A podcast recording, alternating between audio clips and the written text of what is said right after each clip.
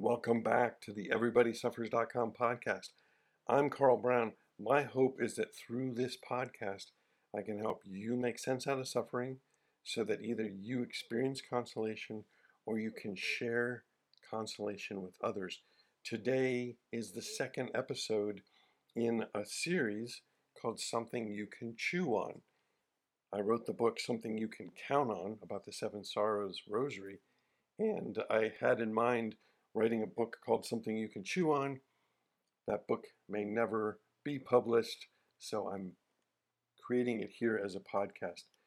And this episode is brought to you by Our Lady of Kibeho.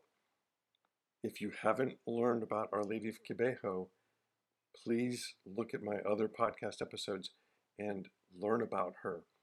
She asked us to pray the rosary every day to avoid what happened to the people of Rwanda in 1994. The first seven episodes of this podcast are full sets of the Seven Sorrows Rosary with different intentions for each. Please check that out. Please pray the Seven Sorrows Rosary every day. Let's pray to the Holy Spirit in the name of the Father, and the Son, and the Holy Spirit. Amen. Come, Holy Spirit, fill the hearts of your faithful and kindle in them the fire of your love. Lord, help me to say only what you want me to say and help me to forget what you don't want me to say. Amen. Our Lady of Sorrows, pray for us. Our Lady of Kibeho, pray for us. In the name of the Father, and of the Son, and of the Holy Spirit. Amen. In yesterday's episode, we looked at Adam and the covenant between God and Adam in the Garden of Eden, especially the tree of life, as a teaching for us about the Eucharist. Today, we're looking at the next covenant that God established, and that is the covenant with Noah. It's a huge leap of faith to see a flat piece of bread as a supernatural antidote to death, but that's exactly what it is. And that's what we looked at in yesterday's episode. The Eucharist, though, is also intimately connected to worship. How do we typically imagine worship? I typically envision an offering or sacrifice put on an altar by a priest or an intermediary between God and us. I also imagine some oath being made or some pronouncement or statement of faith by us together with a promise by God. In this reflection, we look at what Noah can teach us about the Eucharist. There is way more to the story of Noah than meets the eye at first. I won't even begin to touch it today. We're just looking at the covenant with Noah in order to learn more about the Eucharist. For example, if Abraham is the father of a multitude of nations, as we're told in Genesis 17:4, then how much more is Noah the father of a multitude of nations?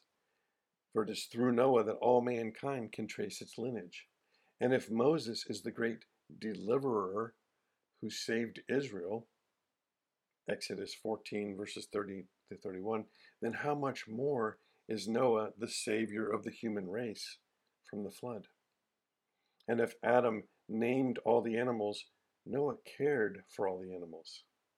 If Adam was the mediator of the first covenant who brought Sabbath rest or Shabbat Shalom, we can see in Noah a mediator whose ark came to rest in the seventh month, as we're told in Genesis 8 4.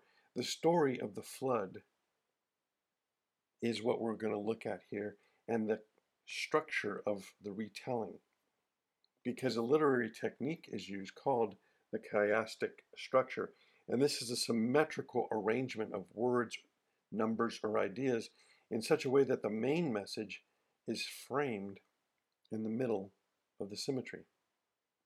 A short, easy, and powerful example of a chiastic structure is found in Matthew 11 28 to 30. The first and the last lines are similar to each other. The second and the second to last lines are similar to each other, and so on.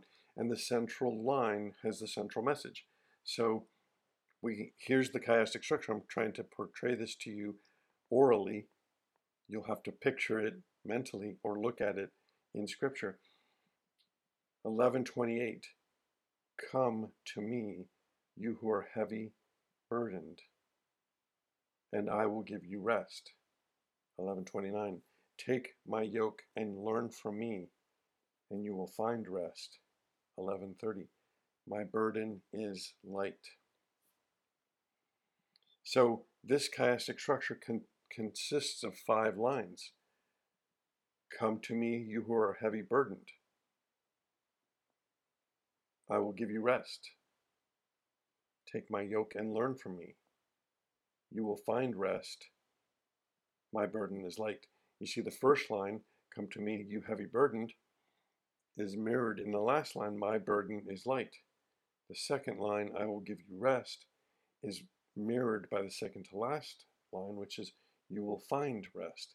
And the central message is, Take my yoke and learn from me.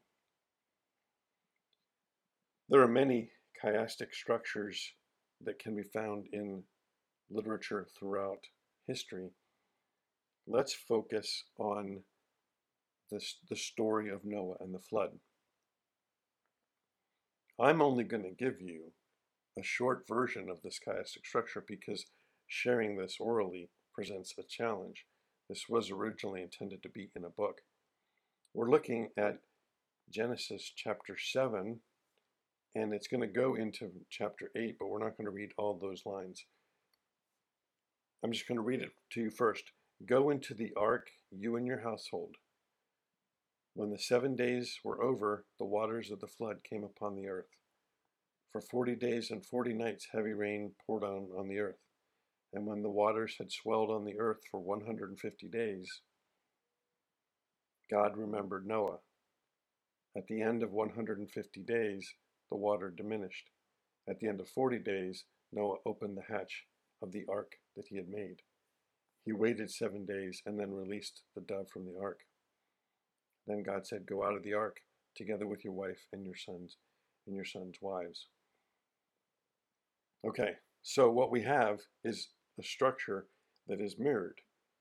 The first line is go into the ark, you and your household. The last line is go out of the ark, together with your wife and sons, your sons' wives.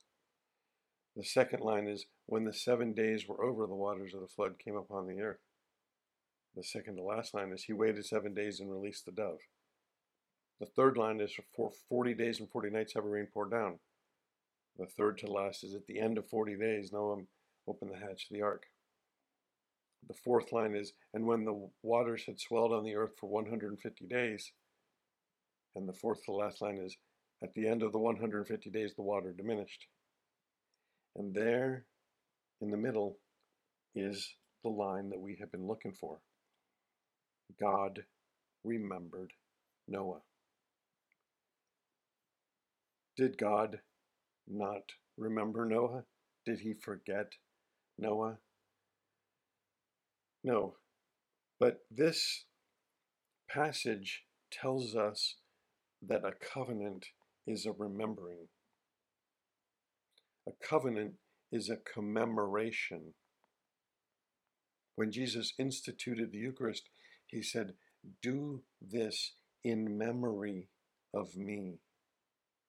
When Jesus was on the cross, the good thief said to Jesus, Remember me when you come into your kingdom. In addition to the quote from last time, which was, God rained manna upon them for food, grain from heaven he gave them. It's helpful to think of God raining down the Eucharist on us in the context of thinking of the rain that God sent to Noah. In Psalm 65, verse 9, you visit the earth and water it, you greatly enrich it.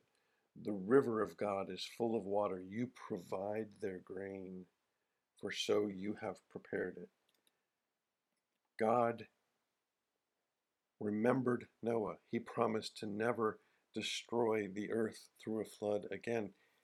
And in his great love, he comes to us in a humility that we cannot fathom. And he comes in the f- appearance of bread and wine because he wants us to remember him. So, the lesson from the covenant with Adam is that Jesus in the Eucharist is the tree of life.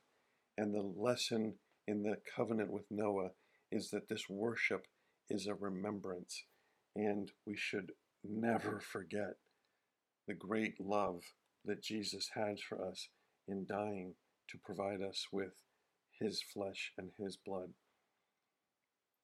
Thank you for joining me in this podcast today. You don't want to miss tomorrow's episode, which will be the third part of Something You Can Chew On. I'm Carl Brown. This is the EverybodySuffers.com podcast. Everybody suffers, so how can I pray for you? You can email me your prayer requests at carl at everybodysuffers.com. Either way, I'm going to pray for you. So, my hope is that through this podcast, I can help you make sense out of suffering so that either you experience consolation or you can share consolation with others. Our Lady of Kibeho, pray for us. Our Lady of Sorrows, pray for us.